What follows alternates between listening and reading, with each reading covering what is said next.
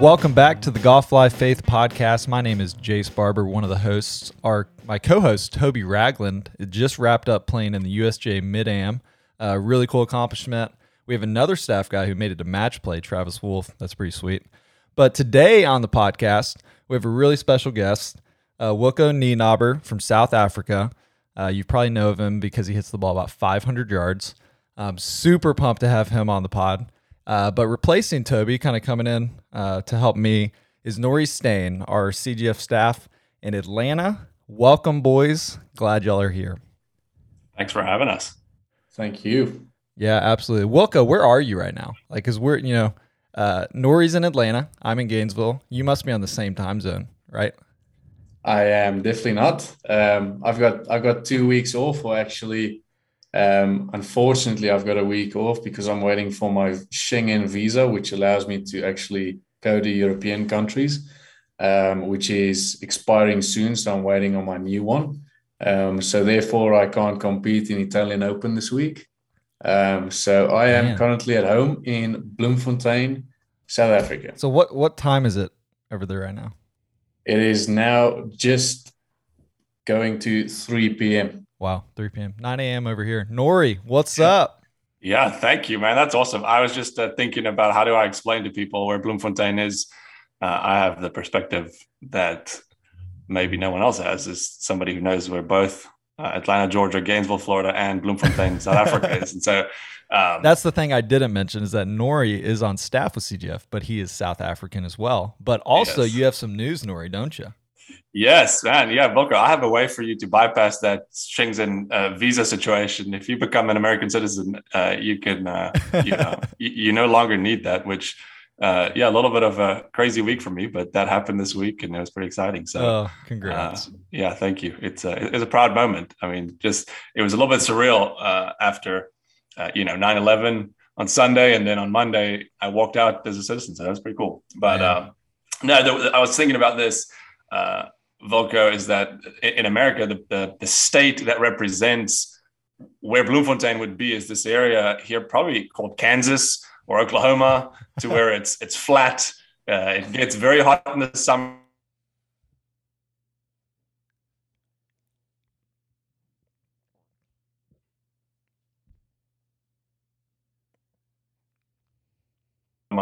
or in the middle I, of our country. I, uh, when you said it gets very hot, my internet went unstable for some reason.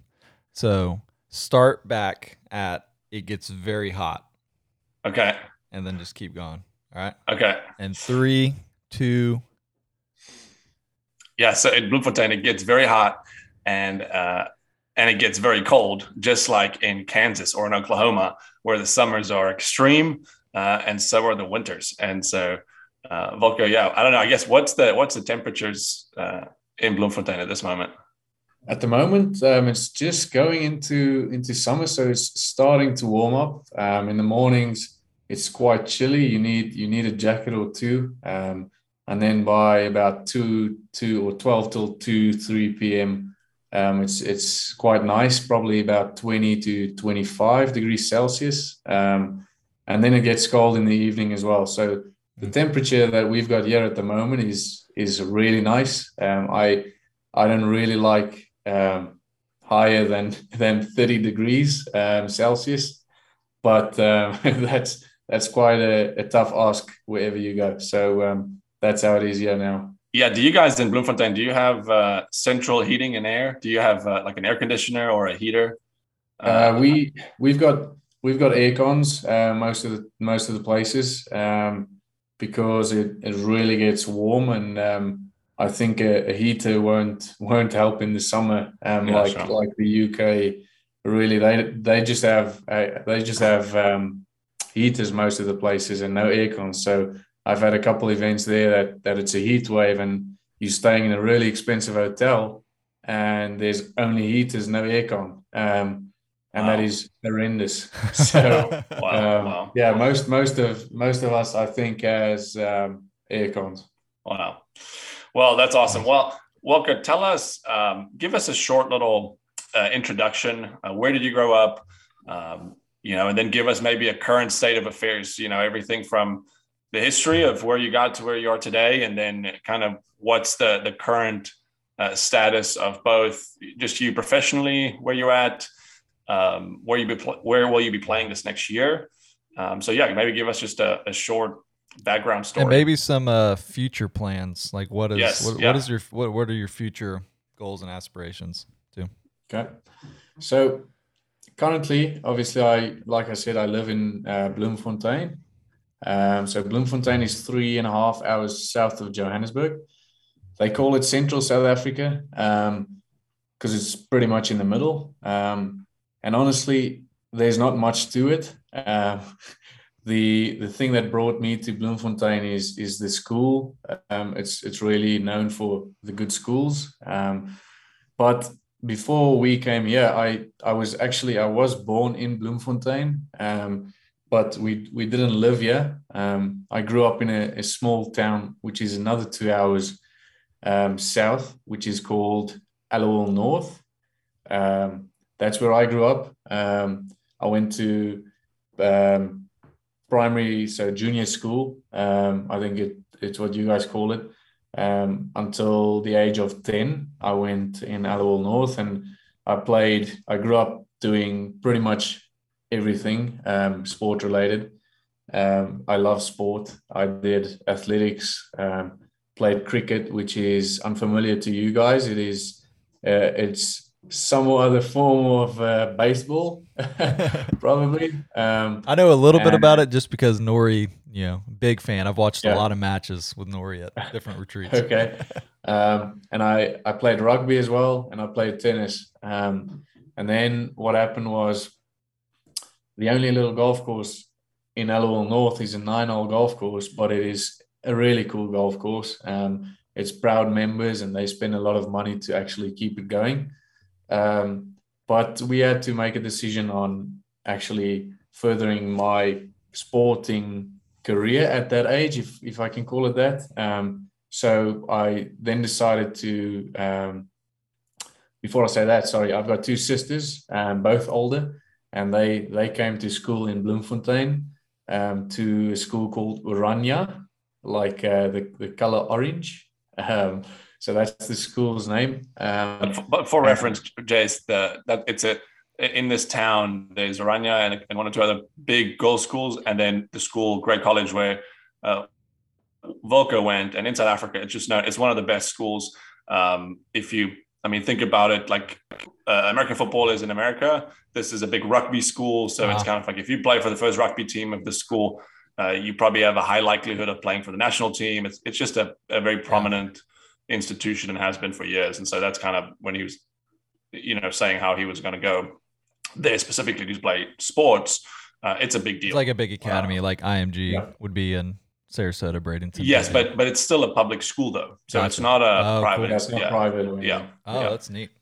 So um, my sisters went to that school, and um, that was their high school. Um, they started going to the school, and they went to uh, boarding school. So um, I was still in Aliwal North, and then for one one uh, weekend there was a sporting weekend against another top school, and we call it inter schools, and um, I went there, and we wanted to go watch the rugby game, the first rugby team of Grey College playing. Um, and I went with, and I I was amazed uh, on what what happened and and that school. And I said to my dad, "Well, please, can I come here?" And then the next year, I actually went there. Um, and then I stopped playing rugby um, because it's a really good rugby school. Unfortunately, I I stopped because I was at that moment I knew I I preferred golf. Um, so I didn't want to really take any chances with with um, injuring myself, but I kept on playing tennis and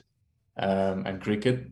I did a bit of athletics to just keep fit as well. Um, so I, I went to to boarding school for about a year, and then that was quite tough um, to actually get to the golf course because if if the staff had a staff meeting, then the bus doesn't go to the golf course in the afternoon. Um, so turned out we actually moved from Aliwal North to Bloemfontein. Um, my parents or my dad's office is still in Aliwal North, still to, till today. Um, they are there at the moment, him and my mom. So we just moved, by, or they just moved for us for the schools, um, and that's how I how I ended up in Bloemfontein. Um, and the plans now um, is we're building a house in George, so we'll probably um, move to George's area, and that's where Norrie is from as well. But uh, the main reason for that is probably just um, when I do come back home, um, that is like the the golfing area of South Africa with really nice golf courses, um, and we've always really liked the area. Um, so that's that's that. Um, then the golfing side, the golfing side. Um, geez, I I probably started playing because of my dad. Um, he he started playing golf quite late when he met my mom. Um, he went to the police because um, back then you had the option of you had to go to the police or the army. Um, and my dad went to the police because his dad was in the police back then. Mm-hmm. Um, and his dad didn't want him to play golf because um, it was really expensive and and they didn't have much. Um, so when he, he, met my mom, um, he started playing golf uh, for the police um, as a club team or whatever. And obviously, I cannot remember it, but I can only see pictures where I'm in my nappies chipping around um, when my dad is in the garden actually hitting chips and pitch shots. Um, That's awesome. And my my first set of golf clubs I don't know if it's uh, if it's familiar in, in the states as well. is is called Little Tiger. Um, so my dad got me the absolute smallest clubs possible, and then he shortened them as well. um, so we actually, I think it, it was a, wedge, a pitching wedge, um, a nine, a seven iron, and then one wood, which and the set was blue. So um, one wood and a putter, um, and that's how I started. Um, I see on pictures when when I when it comes up that I actually played reverse grip, like cack-handed. Nice. Because uh, I didn't trust my dad the way he was doing it was wrong. I thought, um, and but it was probably just because I mirrored my dad, so it looked like that was the way. Um, anyway, so that's how I started, and um, I I was coached by my dad um, for a long time, um, and I I do think that that is a big contribution on why the ball goes so far. Um, because from a young age, I wasn't taught very technical. I was just taught to absolutely just make contact and and let it go. So, so I feel like that's us, the, that's the uh, South African way, you know, hit it far yes. and figure it out later. yes, yes. Wilco, so tell us, at what point did you realize my ball goes further than my friends? Like it, when I hit it, it, it, seems like the next shot they hit before I hit. You know, when did that moment kind of come into play for you? At what, like, at, was it in high school or when, you know, when did you start kind of realizing, you know, I'm not doing anything different because we all know, you know, those who haven't seen you swing, go look, you know, go Google Wilco or YouTube his videos because you'll see the ball go 500 yards, but it still seems like you swing pretty, pretty, pretty normal. You don't, yeah. yeah, it's smooth. It's kind of like the typical you know, all of us grew up with Ernie uh-huh. as the big easy. And so it seems like, you know, yeah, it just, it just looks, it just looks easy for you. And so when did you realize, yeah, that the ball goes further? It's, it's quite, a, it's quite a nice story because everything follows on each other, I think. Um, so when, when I, when we moved to Bloemfontein, when I came to Grey, um, we went from one province which is called border so the actual border one province is called or state as you guys call it is border um, and then we moved to bloemfontein which is then the free state okay? Um, and we've got a little joke between the, the guys. They say there's only one state and it's the free states not the united states. Um, anyway so that, that's hey that's what people in texas say yeah well. exactly. Yeah so so anyways when we moved to bloemfontein um, i was i was 10 years old and and i joined the free state uh, golf foundation trying to make their uh, their state team. Um, but at the age of 10 my dad also we decided that i was not going to tee off from the ladies anymore so at the age of 10 i started teeing off men's only um, and one big thing was at that time, my dad didn't want to buy me a driver. Um, he said, well, there's your clubs. Um, three wood is the max that was in the bag, and that's what you've got. Um, so I I I was 10 years old teeing off with a three wood from the men's. Um, so I think that whole thing, I just try to keep up and hit it as far as possible. And and also I just I was nowhere close to the the um, the other guys. I was no nowhere close, but I was just trying to get closer and closer and closer. So mm. when I started playing for Free State, I had the option of playing under 10, which is um, from the 150s, like shortened field or courses. Um, and then my, my dad said, no, um, we will start you off at under 15. So I skipped under 10, under 13, and I went to under 15 because we made the decision that I'm playing with the men's. So still that time I was really short. I eventually got a drive and I was still pretty short, but I was getting closer to the. Um, I was playing against guys four years older and double my size. Um, and then when I went to high school, um, obviously I got proper golf sets by then um, with full drivers and, and whatever. And then one thing I would remember, obviously grade grade eight, which is the first year of high school for us, um, the ball started going a little further because um, I was 14, so I was actually at the under 15 age. Um, and then one year, uh, I was grade nine, so 15 years old. That's when I realized, listen, why is it going a little further? Um, so I think the whole the whole mix of not having a driver and trying to compete with guys older and just trying to mm. rip it yeah. Um, everything has its part in. Um, I definitely think that has a big part in why my ball goes a little further. Yeah, and there's awesome. there's there's a great story um, that I heard when I was caddying in Maine last year for my brother, and we were at lunch with a few guys, and this one guy starts talking. He played at uh, the Congaree tournament where you got to come and play. Yeah, and he was in your group, and he was telling us we were like, hey, you know, how far does, does Wilco actually hit it? Like, you know, because Bryson hits it far, uh, Dustin hits it far. There's a lot of guys that hit it far, and he literally sat there for a good ten to fifteen minutes and just said, guys, he would he would line up, and myself and my caddy would look at each other like, there's no like he's gonna hit a push cut over here to the fairway, and then you would hit it and it would go out into the fairway and then he would hit his and then you'd be 80 yards in front of him. And he was just in awe. And i mean i know watching on twitter that whole week and just watching drive after drive i was in awe. But he said in, in person it was just an absolute joke. The lines yeah. that you were taking uh, and the, that, and the velocity. What was that was that Zach that told you the story? yeah, it was. he was just mind blown. wow.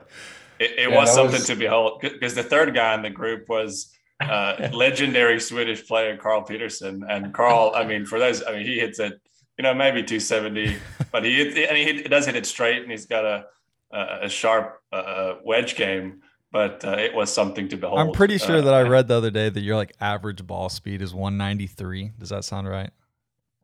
Yeah, I um, it's gone down a little bit. Um, so it is it is between 193 and 195. Um, yeah, but, because at um, didn't you top out like 200 plus? Wasn't it like 205? Yeah, I got. I mean, I on, on tour we don't have on European tour we don't have TrackMans every round, but it was quite nice because I was below the radar the first round, mm-hmm. um, and then I just after the first round I had a solid first round for my first PGA Tour event. It was a big deal for me. Um, I had a nice, I think I shot three under or something. Mm-hmm. Um, and then when I switched on my phone, it was just exploding um, with videos and screenshots, and because they've got TrackMans in every single hole, and I got, I think a couple of times I had over 200 on the course um, ball speed. So um, I think for that that first round, I think Norrie, you can remember in the second round there was a little bit more um, of a vibe and a, and a hype around. Um, so I enjoyed my first round of of being under the radar. That's awesome. I mean, and Jason, I can tell you that. So Wilco and I had met uh, pretty much just, you know, through our little uh, WhatsApp and, and Zoom Bible study in the midst of COVID. And uh, and then you know, so we've gotten to know each other. We, we've been FaceTiming, we're Zooming. Uh, we know we have a lot of mutual friends, all of this, but we, I've never really seen him play. I've uh, we have a mutual friend who plays golf. He's, he's on the team at Mississippi State, and and he hits it a long way. And oh yeah, would, are we talking about he, Ruan? Yes. Oh yeah. and Ruan, Ruan, Ruan hits it a very long way. And so Wilco and Ruan grew up together. And so when when Ruan came here, and we are like, man, you hit it a long way. He goes, yeah, yeah, sure, but I have a friend who hits it even further. This was just like when Wilco was coming up, and we just kind of said, no, there's no chance. And then uh, Wilco went and played uh, a tournament in in George, which is uh, for the, for just for reference, that's where the, the President's Cup was held in 2003 at Fancourt where uh, Gary and, and Jack shared the cup uh, uh in the dark. Uh, that's kind of what it's, uh, um, I guess, you know, remembered for. Yeah. But at that same, uh, in that same area, at the same places where Wilco won his European Tour event, and my, my parents went and watched. And my dad called me back and he's like, listen, I've seen a lot of people hit. We've seen Tiger hit. I mean, he's just like, this is ridiculous. And so I have this thing in my mind of going, you know, I have an idea. And so I went eventually to Congaree when Wilco came over to go watch it. And I just go, man, this is really ridiculous. So I had the same sense of awe, even as a friend, just going, man, like, you know, we have a lot of friends who are good at golf, but it's not always as fun to watch. you know, a lot of uh-huh. them just plotted around the fairway and and and shoot 65. But there's sometimes, uh, you know, it is fun, and I can I, I see why the golf tours want to want to see the guys bomb it uh, because it's it's it's fun to see. It's it's a spectator's game at the end of the day. Yeah. Um, and so, Wilco, maybe let's, uh, you know, that's the golf side of things. Maybe last question bef- before we move on regarding golf is just do you have any thoughts for coaches, parents? Um, you know, what do you do on a weekly basis? Uh, do you care about, uh, you know, we talk about ball speed, we talk about swing speed, all these kind of things. Uh, it seems like that the game is getting so technical.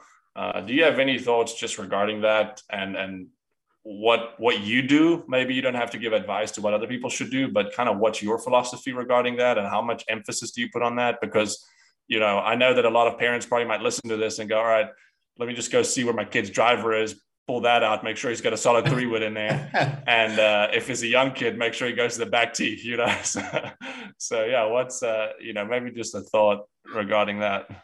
I think i think one big thing um, like through the whole story I shared that stands out uh, for me is if you if you're really young, like uh, if your kid is just starting to play, um, and you know as a parent you know something about golf. Um, I don't think you need to send him to the best coach um, and spend a lot of money. Um, if you want, then fine. But um, I do think if you can get him to just make contact with the golf ball and he can figure it out himself, um, that'll help him. Um, and then just let him try and hit it.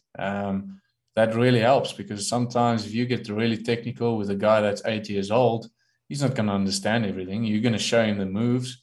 But unless he's really intelligent, and I'm not saying your kid is not intelligent, but um, he's not going to understand it. So yeah, um, just just let him play um, mm-hmm. and then also let him play all sports don't force him into one sport because that's what you want him to play mm-hmm. um, or her to play um, I, I, I, see a lot of my friends that, that were forced into just playing golf took out of school uh, or they were taken out of school um, did homeschooling and um, unfortunately they're struggling at the moment um, and in a way that takes away the whole social side of things as well if you if you just at home the whole time. Um, so that's one thing. Um, and then if you are one of my one of my swing thoughts when I really want to hit it a long way is, and this is for for anyone, is try and hit the golf ball far on the downswing. Don't try and hit it far on the backswing. Um,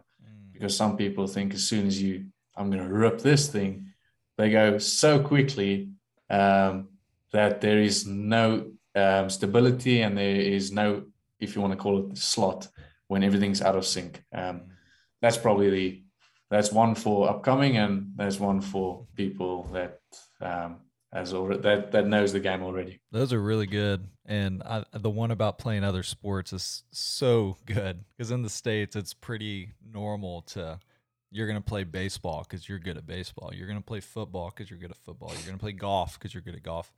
But like you were saying, though, y- golf is such a lonely sport. And when you're only doing that and you are, and it's not going well, it's such a pit that you can find yourself in. But if you have an outlet to be able to play with your friends, you know, soccer or football or whatever it is, like it's such a good outlet as a ch- as a kid to do those things. So Yep. that's some that's some good one good one stuff. one thing, um, and Norrie, you will know with the the school systems in South Africa um, that I really really like is um, we've got like at at Grey, the school I went to, you you have to do a, a summer sport and a winter sport. Okay, and and growing up doing a summer sport and a winter sport like athletics would be start of the year, swimming would be start of the year. So that gets you fit for rugby, which is the winter sport, and everything just follows on each other, and that just helps you in as a as a really young kid. It helps you actually know about discipline, being part of teams, um, and it just really helps the whole thing if you want to do whatever. Um, if that makes any sense. That's good. That's very good. Um, yeah, that's phenomenal. I love that. Okay, so let's let's transition into um, telling. You know, at the end of the day, uh, CGF and, and this podcast uh, really represents golf life and faith. We kind of covered the golf part of of this conversation. So I would I would like to go into the the life and, and the faith aspect, uh, and just hear for one your story. Tell us um, a little bit of just your background growing up regarding your faith, um, regarding uh, you know your relationship with Jesus at the end of the day, and, and so um, and then kind of how that's grown into what it is today, and then we can we can talk about our uh, our little retreat that we're about to do in South Africa. So Mm, maybe yeah, just time. share with us uh, your story, um, your faith story. Yeah.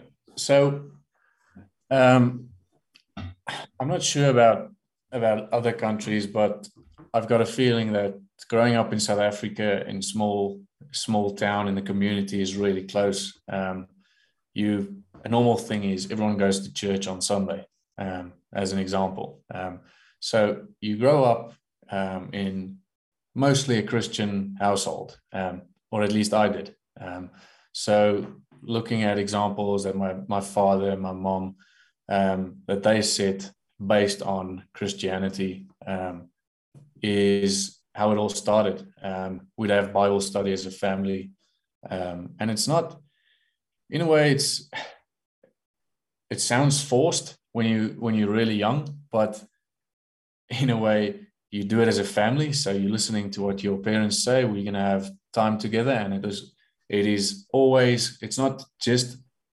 Bible. Um, it's if it's a story, then it always comes back to believing and having faith. Um, so I'm really fortunate, and we're really fortunate. Me and my sisters, um, growing up in the household we did, um, very very lucky to have the parents that I do, um, and that's how it started. Um, we were a really close family as well. So we would always share stories and always um, just when we went to the same school back then, um, we'd have at least dinner together because we've spoken about it in Bible study. Uh, Norrie, there's something so special about when you actually sit around a dining table or sit around a table and have food together as friends or a family. Um, and we always try to do that. Um, and then obviously when you've got your your own uh, responsibilities, it gets tough. But that's how it started for me. Um, growing up, um, the schools, yeah, mostly are also based on, on on Christian values. And when you go to assembly, um, you there's they open like they read Bible before you start, and and they pray and you sing a few songs. Um, so you are exposed to that. Um, but that all sounds okay that that is how it is but there is also the other side. There's there's also guys that just don't want to be part of it um, and it's pretty easy. I've seen a lot of guys fall into that um, and and obviously i've fallen into some of the traps as well. Uh, i'm not saying it's just been smooth sailing all the time but um, we make mistakes um, and I, I'm just trying to keep on learning, and then obviously everything went went on, and then COVID hit, something that um, no one expected. No, not, no one can actually um, encounter or whatever the word is. No one can know that that was going to happen. No one mm-hmm. did know that that was going to happen. Um, and then I got a message from uh, I think it was Martin Vorster, one of my friends that had also he just turned pro as well, um, saying that um, he's got a friend uh, that wants to start a Bible study group because we're not doing anything. Um, you can't go out of your house, nothing. Um, and that was obviously you, Norrie. Um, and that's how we got to know each other. And um, mm-hmm. yeah, it's just been just just been listening to to each other and having Bible study and, and praying and just spending time with with the Lord um, is what I try to do. Yeah. Do you feel do you feel like there was a moment, you know, for um, some of us, like you said, not for everybody, but for for for some of us, maybe grow up in a Christian environment.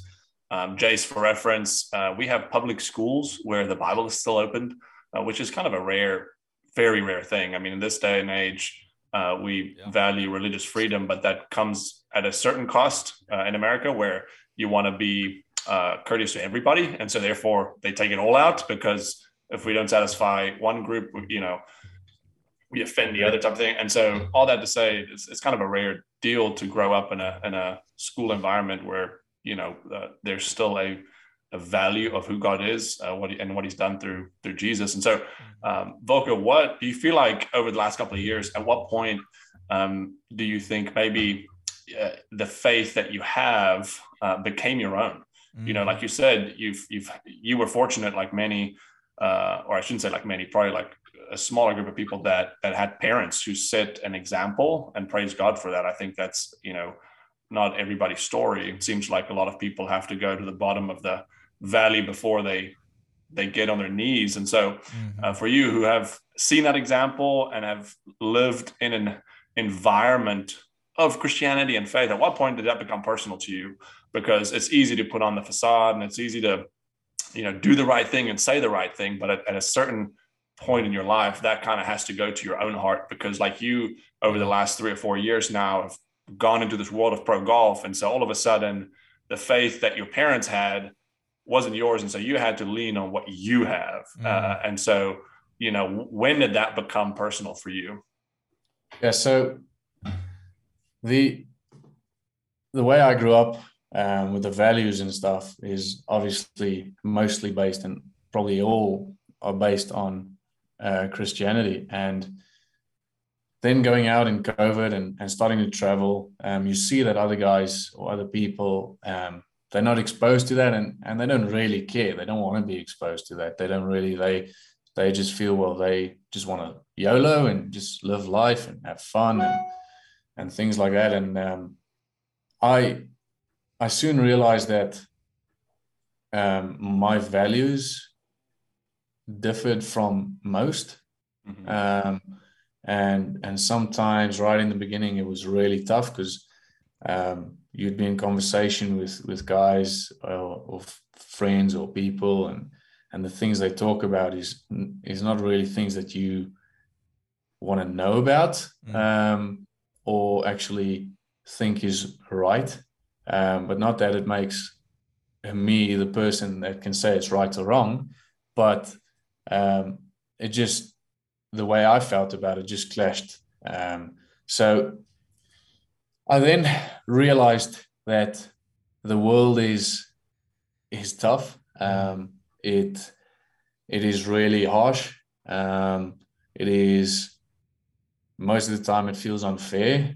Um, and then one thing I really did um, was just making sure I kept in touch with my my friends, my family, my girlfriend, you, Norrie. Um, when it gets tough, to make sure you've got the people there to help you. Um, mm. But one thing I realized when when COVID hit, and I've got to be away from home for five months because I can't come back to SA because we red listed and I wouldn't be able to travel back out, is you've got to do it for yourself now. Um, you you grew up, or I grew up in this household, but it's my life now, and um, my my parents Um, have to accept what what choices I want to make. Um, but the choices I want to make is being a Christian and living to the values. And mm. it is sometimes super tough, um, but it is it's really it becomes really personal when you know you're doing something wrong and um, it's not your parents actually calling you and said, "Listen, I thought I think you made a mistake." Um, so it feels like I grew up really quickly um, since I turned pro because doing everything alone mm-hmm. um, and being alone. Um, sometimes you feel empty and and you've got to not feel empty. And and one really easy way is by spending time with the Lord. Um, and um, I I'm honest when I say I struggle to read, um, not just the Bible. I struggle to read. I just struggle to open a book and read. Um, so what I do is I, I try to listen to podcasts. Um, I, I enjoy it when we chat about stuff. Um, and I really enjoy listening to gospel music um, when I'm in a hotel room. Because sometimes when you're in a hotel room for for three months in a row, no getting out of it, um, it starts it starts to feel like the five or five or six walls around you start talking to you, um, and that's crazy and it sounds crazy, but it it gets tough, um, and mm-hmm. it's, it's something that no one really you couldn't account for what's what's going to happen. I I remember um, getting out on the second flight with COVID, so I was home for about two and a half months, hard lockdown, and they announced the schedule, and my manager said, "Well, I've got to get out um, to the UK, so if there's an opportunity to play, I'm there as a reserve, whatever it may be. I wasn't sure if I'm going to play." Because I didn't have good status back then. Um, and I remember waking up and I flew via Dubai, and I remember waking up on that, that one flight, and I just started to cry um, because I I didn't know what I was going for. Um, I knew I was going for golf, but I didn't know when. I didn't know if I was going for nothing, um, if I was actually going to get a chance to play, um, and just just knowing that you're doing things and things would happen the way it should. I'm a firm believer of if it should happen or if it has to happen, it will happen. Um, and I just kept that in the back of my mind, and and that's only a thing, or that is not only a thing. I'm pretty sure you can have that as a thought if you're not a Christian, but I I believe you in the right place at the right time. Um, and like this is this is my last example yesterday um, I had a really, really emotional afternoon. Um, I, I, I went, or I came home from the golf course, um, and we've got a thing in South Africa called load shedding. Okay, so um, daily our electricity would just go off for two hours, three hours. Okay, so yesterday I sent my sister a message. I said to her, "Have you had lunch?" Um, and she said yes because I was wondering should I bring lunch for her or or whatever. Um, and she said just remember there's load shedding at two, so two p.m. And that was then uh, 20 minutes uh, before too. Um, and then I realized, well, I was there's nothing at home. I, I won't be able to prepare something for me at home. Um, I'll have to stop and get something. Um, and We've got a franchise, yeah, it's like a healthy food shop uh, called Kauai. Okay, so it's like really healthy wraps or uh, poke bowls or whatever. Um, and I enjoy the spicy chicken Caesar wrap. Okay, I enjoy that. So I decided, well, but I'm going to go to Kauai. Then I was like, well, I'm not in the mood to stop and look for parking. So maybe I'll just stop at, at the village just outside the state we live and get some sushi because they got good sushi. But I wasn't in the mood for sushi. So I didn't know what I wanted to do. And I wasn't really hungry. Um, but I had to eat because I'm trying to actually pick up weight. Okay. That's another thing. Okay. So turns out last minute decision. Um, shopping center on my left with Kauai. Boom, I'm in. Okay. So whenever I go there, I phone and say, Can I have this? And I'll collect it. And then I arrive, I pay, I get my stuff, and I leave. So the first time yesterday I went in, um, And I went there and ordered, and I sat outside waiting for my order. Okay, first time. Okay. And I looked to my left, and there's a, a young guy, and he asked me, um, Can I have a minute of your time? So I said, Yeah, sure, because I'm on my phone. Um, and he start he starts off in a way that he he can't really he doesn't know how to approach me. Um, so he starts off and he says, um, "I'm a runner. I run for South Africa.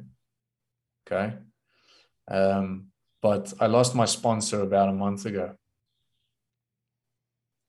Um, he was in a car crash.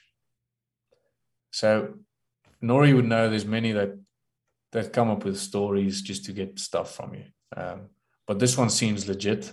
And for some reason, I've just got the feeling that I had to be there for some other reason. Um, and he says, well, he's got a race in Stellenbosch this weekend, um, but he doesn't have the funds to go.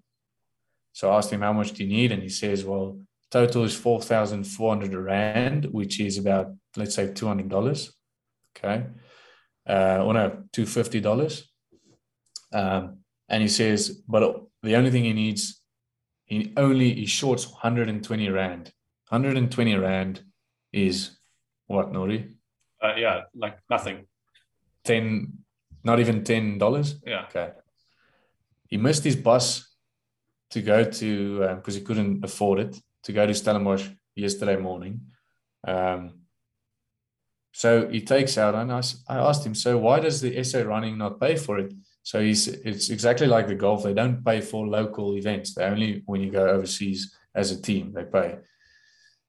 And I've got no cash on me. Um, and turns out he sits down, takes out. He, has got a little backpack. In the backpack, he's got two um, little newspapers where he's on the on the um, front page of the newspaper with all his medals and um, whatever his name was um, going to Brazil for South Africa, and it's all legit. And I'm starting to really, I'm, I'm starting to become quite emotional because this is super sad. I mean, this guy needs eight dollars, and he just wants he just wants to go compete. That's all he wants. He just wants to go compete.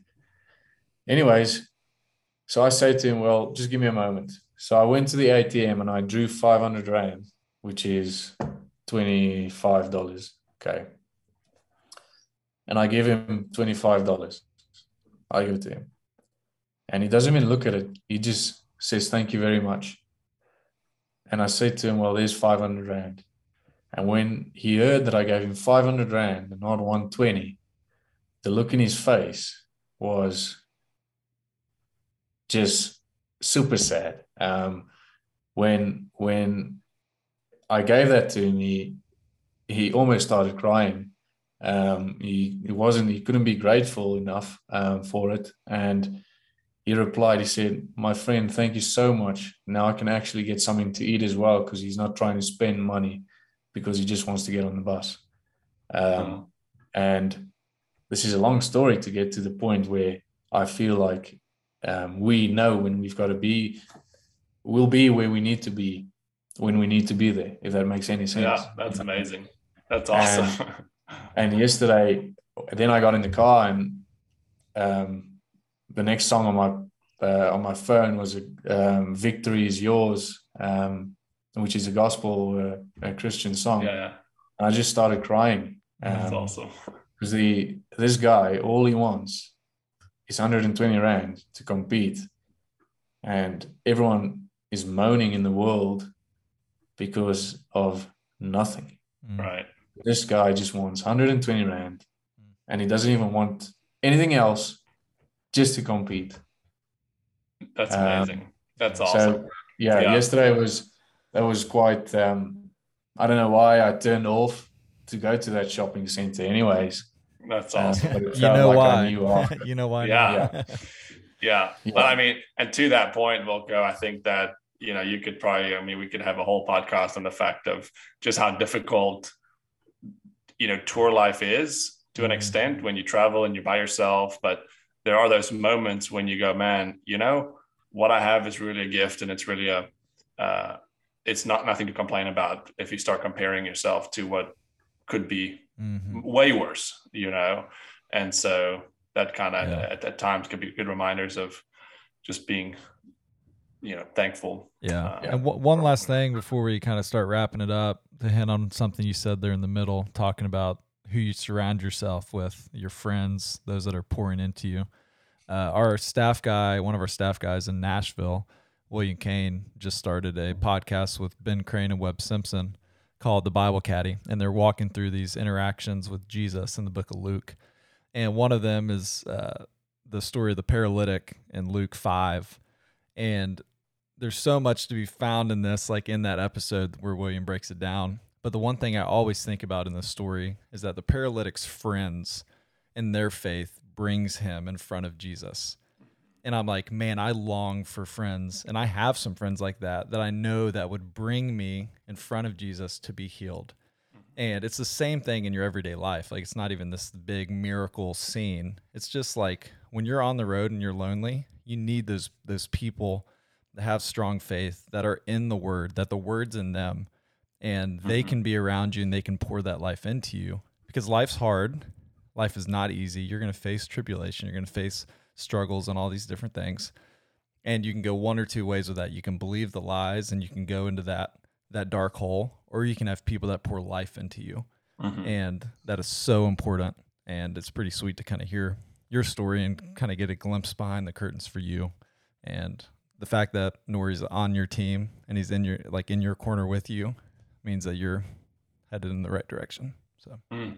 So, Wilco, maybe to that end, as we wrap up, uh, we've got a fun little event coming up. Um, obviously, I'm from South Africa, and the guys that I work with, Wilco, you don't know this, but I work with you know 30 guys all over the country, and whenever we get together, uh, it seems like the one thing on my mind every time we get together is I keep telling them just how amazing South Africa is, and uh, and every South African that I tell that to, they're like, yeah, it is. That's the way it is. It's amazing, you know.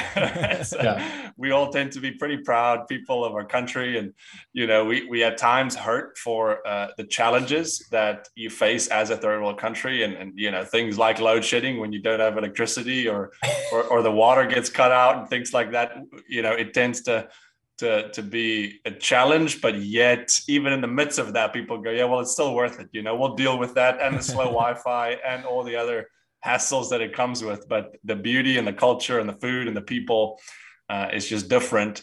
And so I've obviously always had a, a, a huge heart uh, for any of my foreign brothers who come play college golf, uh, who I just, you know, we just walk a different walk coming from a different country when your parents put you on a flight for, you know, 16 hours and you, you don't know where you're going. I mean, I was reflecting on that with this whole citizenship thing, just going, man, I remember the first day I set foot in uh, in Wichita, Kansas. I mean, can you imagine? You know, it's, it is the furthest thing from home you can ever imagine. It's so funny how Kansas kind of does that though, because my one of my best friends, Vitor, he's Brazilian and he came to play tennis and he ended up in Kansas and he's like, "Oh, Oh, Kansas, man. it's gonna be great." And then I met all, an- the, Americans know, like, let's just not go. It's too cold, man. And then I I, wonder it- why Norrie. I wonder why Norrie compared Bloemfontein to Kansas. Oh, well, because it's cold and flat and it gets really hot in the summertime. But then I met another kid at a retreat this summer, and I was like, "Oh," and he and he was from Colombia. I'm like, "Oh, where are you playing golf?" He's like, "Kansas." I'm like, "Oh, Oh, yeah, yeah. yeah. I'm sorry." there you go. So anyway, with that being said, we're going to host a retreat. We'll go uh, in George uh, this December, right before uh, the Christmas or right before Christmas during the Christmas holiday, which for us is our South African summer holiday. And so I'm very excited for us to do that and and potentially start uh, doing some things on the Sunshine and European tour. And so we're you know hoping and praying for neat opportunities. So if you're listening to this as a as a college golfer in South Africa or you're a a golfer in, in South Africa, or I should say, if you're a South African golfer here in America, or if you're in South Africa, please reach out to me. Uh, look us up on our Instagram, Jayce. I guess that's probably the best point of contact, or just the Yeah. website, uh, collegegolffellowship.com. But please sign up. Uh, we would love to, to meet anyone who's interested, and, and we're going to have a great time. Um, you can go on our website to look for uh, more Yeah. info on what the retreat will be. Uh, what, what it will look just like. uh, a testament to this and you kind of hosting this. I mean, I know Norrie's told you this. This is our first international retreat and it is a answer to prayer that Yeah. has been being prayed for years. Yeah. And so the fact that this is happening isn't a small thing. Like this is Yeah. exciting. Um, so if you can, like like Norrie's saying, if you want to be a part of it, whether you're a United States citizen golfer that wants to come and travel to South Africa to go to the retreat, or you're a South African who's here or you're home, uh, we would love for any college golfer to be a part of it because it's going to be special. It's going to yeah, I mean that's how it happened for me, Jayce. I, I came here and uh, I had a roommate uh, who's uh, or a housemate who's now uh, a college coach, Stephen Payne. He's a coach at Augusta State University, and he just said, "Hey, we can go to Davis Love's house, do Bible studies for three days." Play golf and it's free. And now, if you know most South Africans, whenever they hear something is free, uh, they'll take three. you. They'll take they'll take you up on that. You know, It- we often joke about this because you in America there's there's just this friendly culture of hey yeah you should come visit me at my lake house you know but they just kind of say that. And if you say that to a South African you better know you're going to get a phone call within the next week or two to go to the lake an house invoice? you know because hey you said it so, so we're going to take you up on it.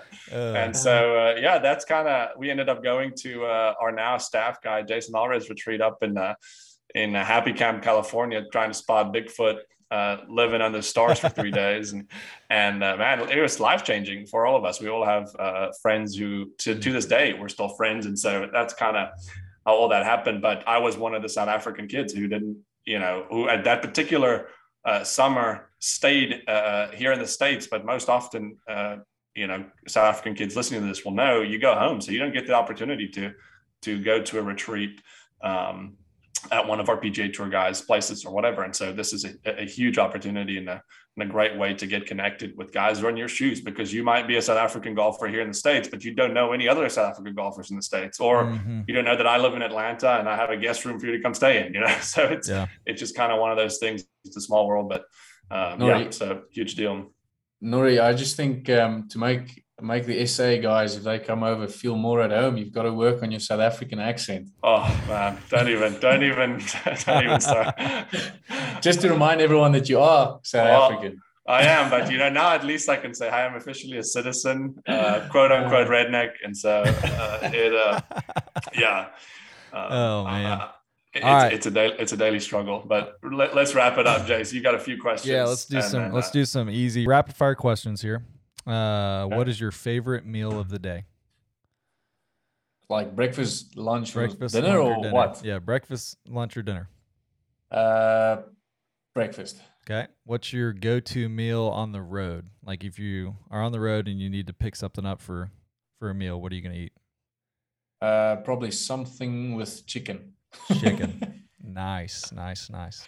Uh, if you could go play any golf course in the world right now, like if you could hop on a jet and fly anywhere and go play, which golf course do you think you'd go play? I'd like to say Augusta, but I'd like to play it the first time I play in the Masters. Mhm. Um, so for some reason, I've I've got this um, this thing in my mind that I want to go play in El Dorado. Um, uh, I think that's in Mexico, um, where I'd I'd like to go play. It looks so cool. Um, yeah, that's that's probably where I'd like to go. I love I've not been there I was- anyway, so I was interested to hear those answers, you know, from hearing the American guys that all say uh, Cypress Point, and then I wanted to hear yeah. the South African. uh, let, let me say, Wilco, what's the what's the best course that you play in Europe that nobody really knows about? Mm. Because Mm. we're in America, we're all used to, like Jay said, all the courses on the West Coast and and whatnot. Um, or you could say Pinnacle Point in, in Mossel Bay, you know. That's not Europe though. Uh, yeah, but anywhere in the Um, world other than I, should say, yeah, other than in, in the US. I think I think the one I'm going to say people know it, um, which is Leopard Creek, Okay, uh, yeah. and it is so cool. Um, it you feel so close to nature um, that it it gets quite scary because there's actual leopards um, That's and, and awesome. stuff. But it is so cool. It is really. Norrie, have you been to? I have not Creek? been, no, but I know it's awesome. Yeah, sweet. Anyways, you you'll be yeah. So you must definitely come to the Daniel end of this year. yeah. That's Yeah. awesome. Well, man, that was great. So last last one. Uh, what is your dream foursome? Like if you could go out and Mm. play with, like at your home course. We'll just say your home course back home, and who you who are the three that you're taking with you, dead or alive, doesn't Uh, matter. Tiger, Tiger, uh, my dad, and Whew, what celebrity would I pick?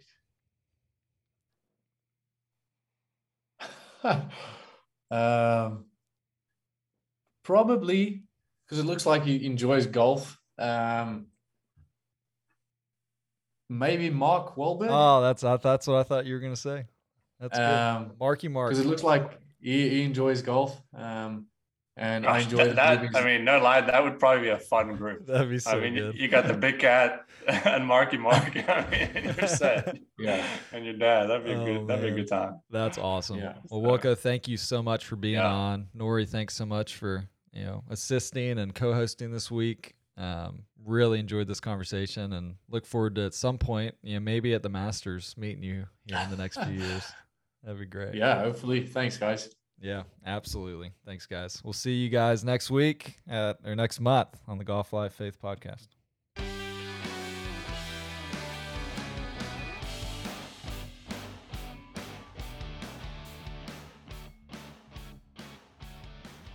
Thanks for taking the time to listen to the Golf Life Faith podcast.